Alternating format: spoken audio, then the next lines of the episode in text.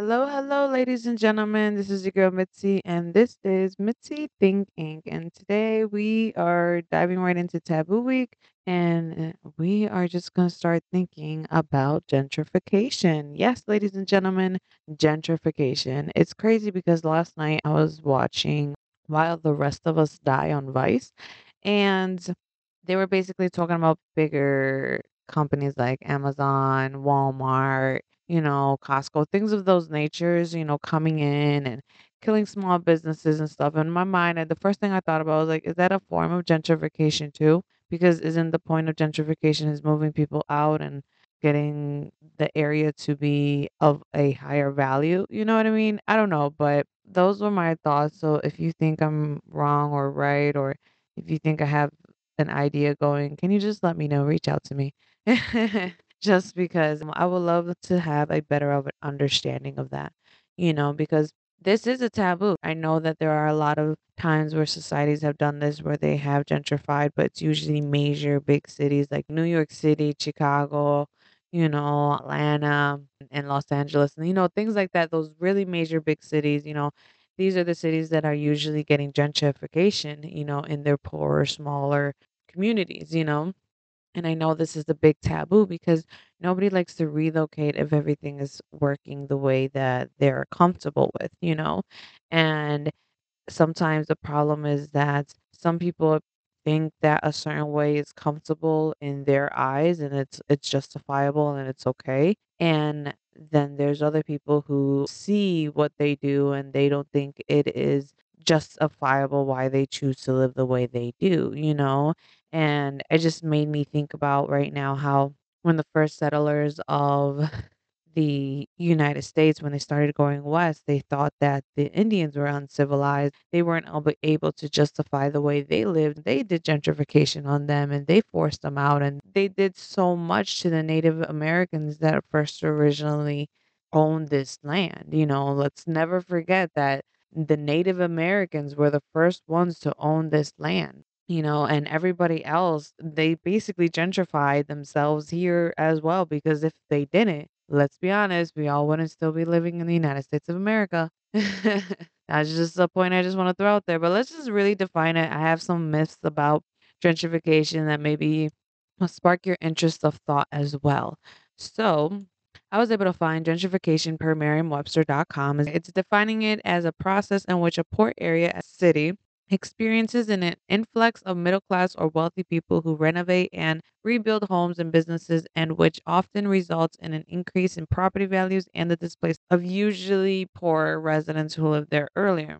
So, I guess with businesses included in this definition, I guess I can conclude that it is part of gentrification when bigger companies do that, because not only do they take down the small businesses, they also become the main employer as well, you know, and that makes it one harder to even get to get a job or easier, you know, depending on your record, depending on how you look at it, and depending on each individual case, because we need to remember every person has an individual story and their story matters because their story makes them who they are today, you know, so that's something to think about. I'm just saying, just throwing that side note in there. That side thought. Anyways, we're going to jump into the five myths about gentrification per Washington Post. I have five myths that'll make us think. So, first one is gentrification leads to lower crime. Gentrification often leads to increase in crime. One study found that larceny and robbery went up in gentrifying neighborhoods across the country. Why that is? Well, apparently, well, per this article that I was reading, it was stating that when half of the community is still there, the older residents are still there living in their homes or living in the area that's still getting gentrified. Because when you're getting gentrified, it d- doesn't just happen with one big sweep. You know, it happens slowly and, and it happens in only certain areas and certain parts, you know, so when certain residents are able to be there for a longer time, they're able to see who are the richer ones, they're able to- who are the ones that are moving into the area and who has more money and what they're bringing in, and you know, and things of that nature. So half the time, the people who are still poor and they still live in the richer areas, they just end up, you know, knowing who to get and who to rob and uh, all that stuff because they already live there. They already know their area, you know. So that's something to consider if you're moving into an area that is newly getting gentrified. You know, be safe, be smart, and never move yourself alone. That's one thing for sure, I always say. Number two, gentrification causes widespread displacement. Hmm. Technically, here it states that gentrification is not who moves out, it is who moves in. In a gentrifying neighborhood, new residents are more likely to be well off. As a result, the neighborhood poverty makeup can shift even if no one leaves. So it could be that no one leaves and they have just empty lots and um, foreclosed homes and boarded up homes that just get bought but knocked down and rebuilt. You know, that's a form of gentrification where literally no one leaves and they're just slowly taking over because there's so many, one abandoned house, two foreclosed house, empty lots that are of value of very, very low for the land. You know, because of this, you know, it's not just gentrifying because we want to kick everybody out. It's because who also moves in and who keeps par and who keeps up, you know, and then slowly that, you know, raises up the property value. People also need to think about that as well, because when you live in a major city or even a small city, you can see these empty lots and empty boarded up homes, you know, so something to think about. Number three, longtime residents hate gentrification. Is that a myth or a fact? Whether residents appreciate the changes comes down to two things, the amenities in their neighborhood prior to the gentrification and whether the new services benefit the people who live there. In many neighborhoods with severe disinvestment, lacking many retail services that most people take for granted, one may find long-term residents who appreciate gentrification. So it kind of makes sense. You know, I know, I know this is on a one-sided perspective, because that's how I feel they kind of wrote this article.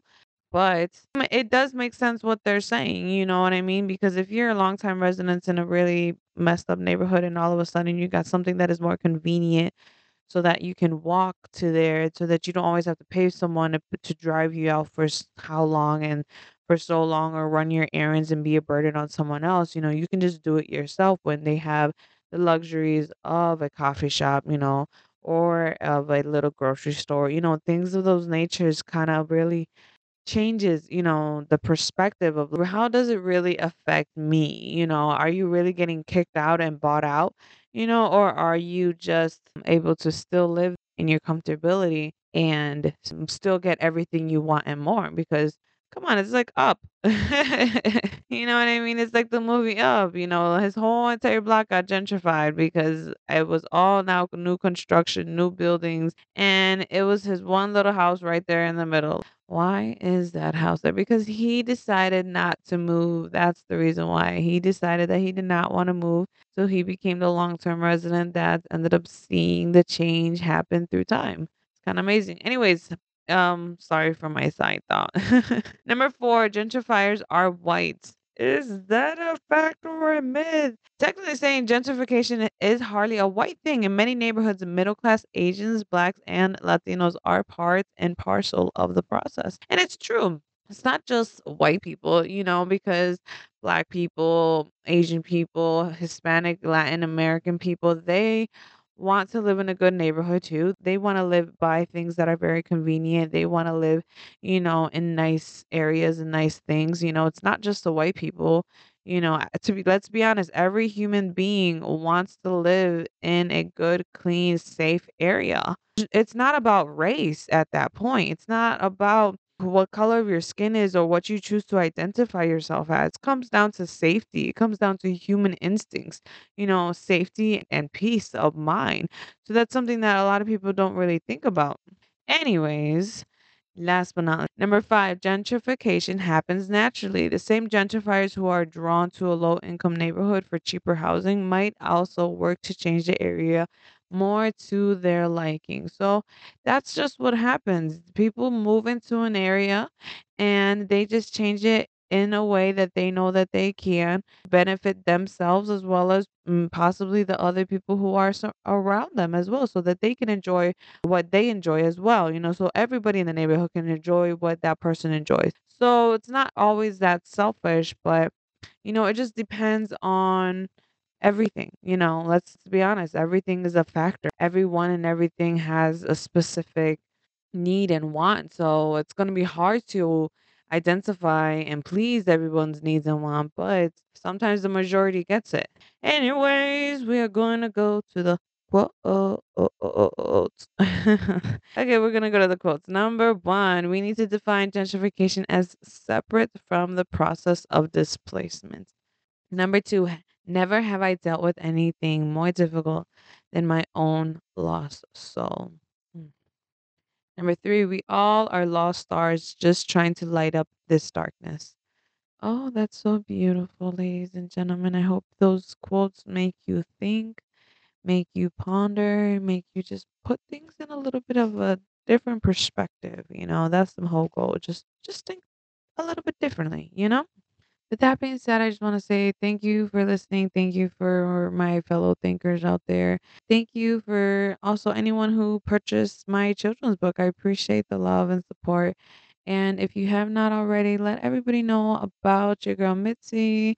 Let them know we're just thinking about things that are real, you know, things that are really happening in our life, in our society, or possibly in somebody else's life. You know, there are certain topics that are a little bit more risque than others. You know, there's other topics that are like, what was the point of this? But these are topics that people think about, you know, so I just try to bring a broad horizon so that everybody can think at their own point, because you may not be following along with me until you, you found the topic that sparked your interest, you know? So if you continue on thinking with me, I promise you, you won't be disappointed because there's a lot to think about.